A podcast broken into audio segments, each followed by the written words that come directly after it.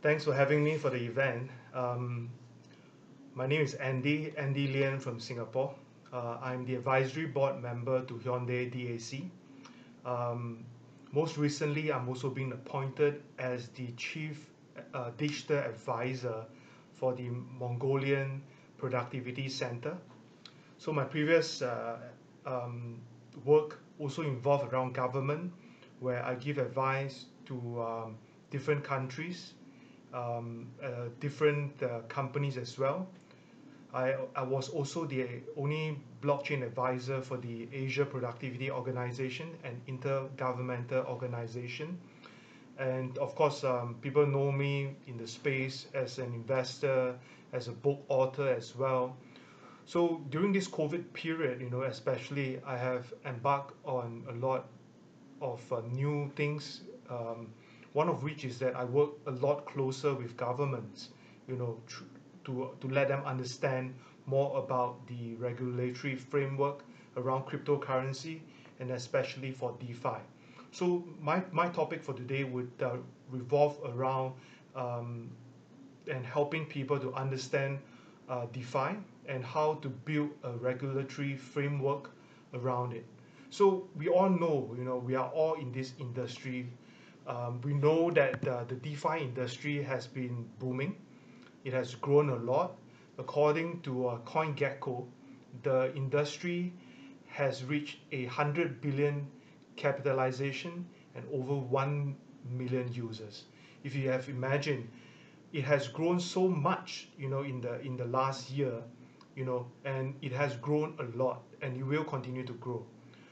I will not talk about you know the general things about DeFi, you know, but I would love to give a, an overview, you know, so the decentralized governance of a lot of DeFi services uh, poses significant operational challenges, such as uh, management of the crypto key, um, the whole voting structure, which are not well understood in the by a lot of people, and the kind of financial risk and management compliance that is needed to put in, you know, in order for this whole um, uh, process to work.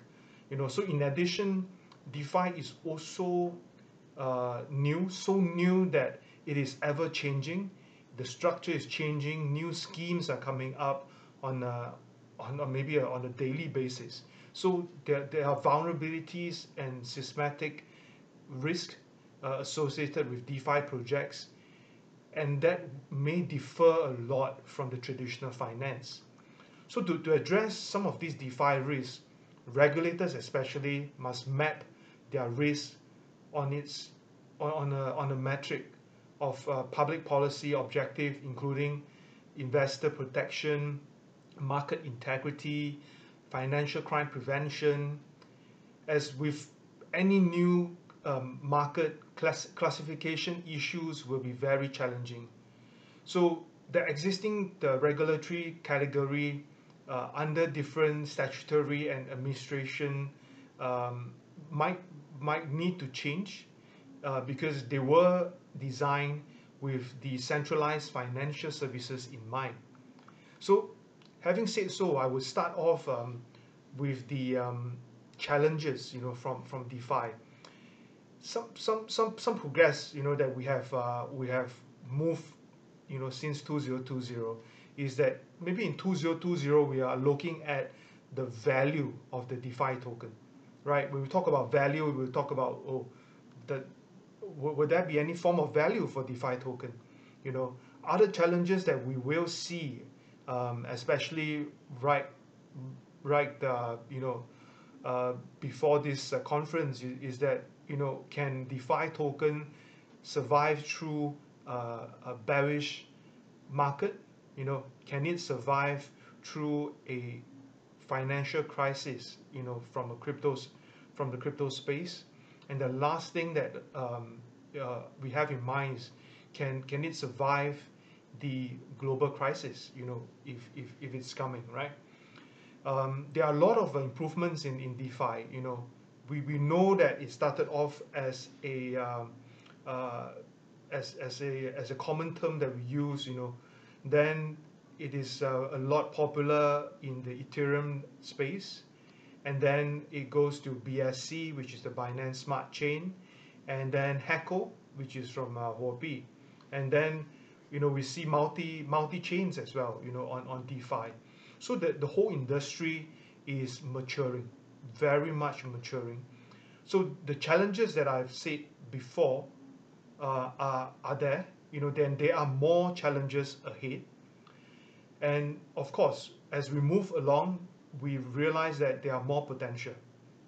It will be unlocked, you know liquidity was one thing that we talk about uh, a lot when we talk about DeFi, you know, with the LP, you know, with the liquidity pool, you know, it has changed a lot.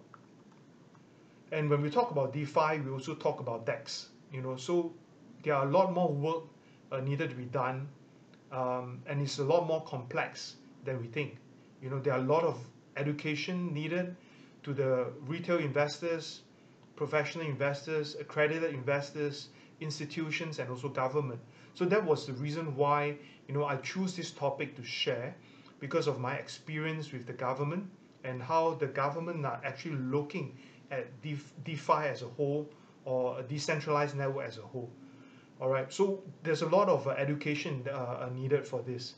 Uh, the term that, that were being used uh, are not understood by by many um, you know, when you tell people, hey, you know, why can't I sell my tokens? They say, oh, my slippage is is uh, set set too low. you know, most people will not understand, you know, and if you look deeper into the space, there are also possible uh, smart contracts uh, traps. You know, there are hacks. Uh, there are there are also some uh, rug pull that that is that, you can see very often. You know, uh, to me, DeFi is one of the clearest example of the code of law, you know, uh, wherein law represents a set of rules that are written and enforced through immutable codes. The smart contract algorithm is enforced with the necessary constructs and terms of use to conduct transactions between two parties. However, you know, software system can mal malfunction due to a, a, huge variety of factors from human being, you know, to uh, possible um, bad codings and so forth. So all these things are, are things that we need to understand, you know, in, in DeFi. Um, even even as, of today, some of some of my friends or even my folks in the government sector would say that DeFi is not exactly transparent. You know, many of the projects, you know, hide behind um, cartoon characters or memes and so forth and the AYP uh, are often overpromised, you know, um, and it's not like what they see on the website. And of course, lastly, uh, there's also a lack of KYC. I've said all these things before talking about the possible solution, you know, to to DeFi or to, to regulate DeFi because all these things are all the very much possible problems that are already there, you know the problem of lack of uh, KYC, for example, is, is one major problem. And if you compare now and uh, one year ago, um, the DeFi network is very much ready for businessmen and entrepreneur. You know, we evolved from a pure, simple AMM to PMM. You know, we have platforms like, uh, for example, DODO, for example, um, that provide one-click uh, tokenization services and so forth you know you see IDOs, you see the different kind of uh, bridges, protocol, oracle that are happening in the space. So so you, you look at it this way. This means that building up a DeFi project is a lot easier. You know, is a lot easier, you know, for projects to be started and regulators got to catch up on all these processes and not be like in uh, 2017, you know, where they waited too long to speak out about the clearly speculative bubble, you know, around some of these uh, bogus blockchain ICOs. So, uh, so coming coming back to, to where I want to bring everyone to towards, you know, is I think a fully public and decentralized blockchain is controlled or operated by a community of miners, nodes, and user. the absence of a central entity means that it is difficult to to um, attribute responsibility to any one person on the network and uh, enforcing smart contracts, uh, binding legal obligations are also not easy.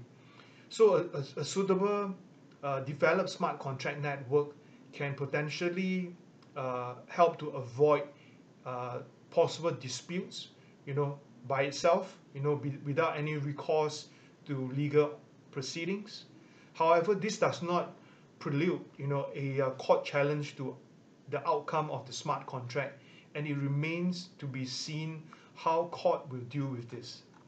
Given the difficulty in uh, identifying a single person to regulate for DeFi application built on a fully public and decentralized blockchain, we could see the development of innovative um, super supervisory um, technology, you know, which then harness uh, this uh, blockchain and smart contract to exercise uh, better functions without uh, relying too much on the intermediaries or institutions. Authorities may also find it useful to have a voluntary regulation uh, or registration system for DeFi applications. Applications or applicants can require to have a proper entity and a designated person or groups of people, you know, such as an administrator or a director who, who is appointed to carry out the representative um, and, uh, uh, and other duties, you know, in, in the administration of the corporate entity. You know, um, uh, some countries um, have also implemented something very similar to regulate um, uh, blockchain, uh, smart contracts, and also DAO. Uh, this approach may encourage participants in the DeFi industry to establish joint ventures or other cooperative model to assume the governance and liability of operating the platform. This also serves to provide some sort of guidance and protection to DeFi application users or the investors. I have two other um, I have two other solution angle. You know, one would be um, we could also look at the, the, the use of DeFi as part of a risk uh, framework.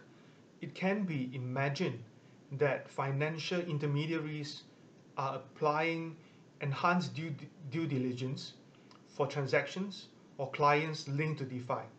This could be one way. In any case, it requires a deeper understanding uh, from the technology side even if it is sometimes a lot to ask to fully understand a business model, in, in case of a person, for example, using DeFi with his uh, custodial wallet, the provider is subject to AML supervision and by law needs to ensure that he is aware of the transaction and risk connected to this service. Some people might tell me that, hey, Anndy, this is a bit too much to ask for.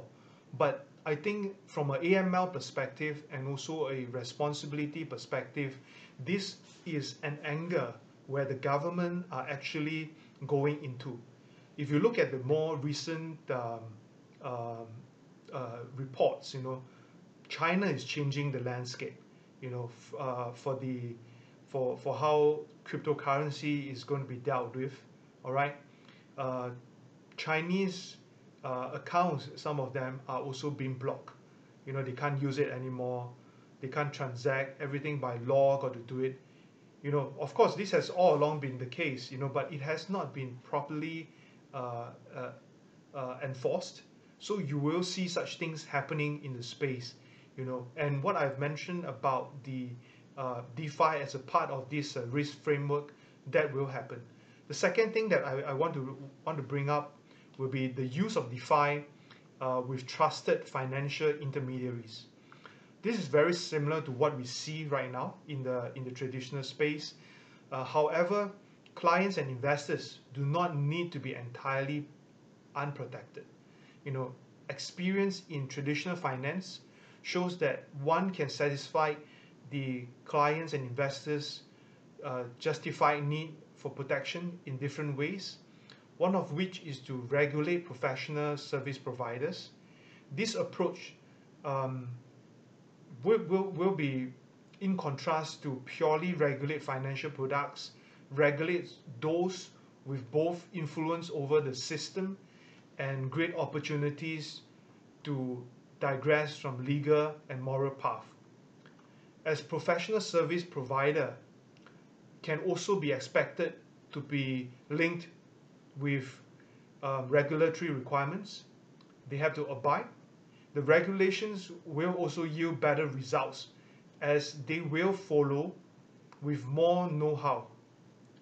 In addition, the objectives of regulation and in particular the protection of client and investors can be ensured more effectively, efficiently with the regulating of DeFi products itself. So now it works both ways. All right, it's, it's a responsibility for both the uh, financial services provider and also for the uh, end user.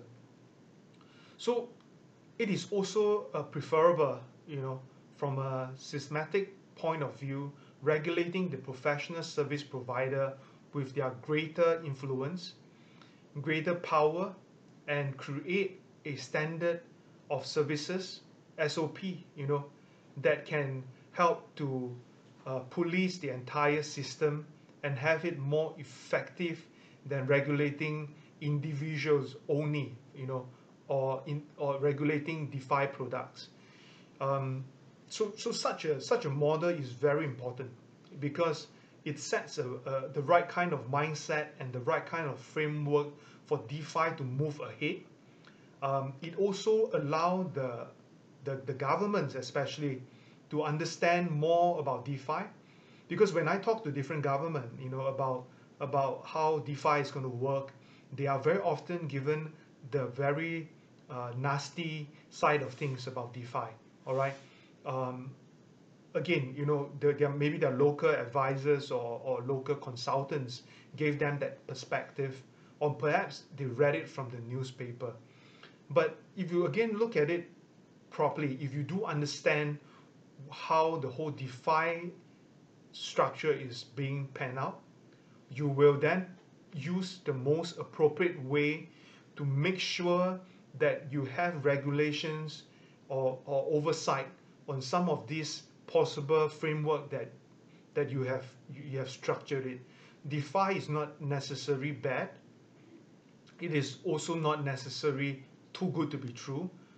So there will be a lot of uh, education process, you know, to the government for them to understand and regulate the, the, the space properly or to put up some form of barrier for people to enter into the DeFi market.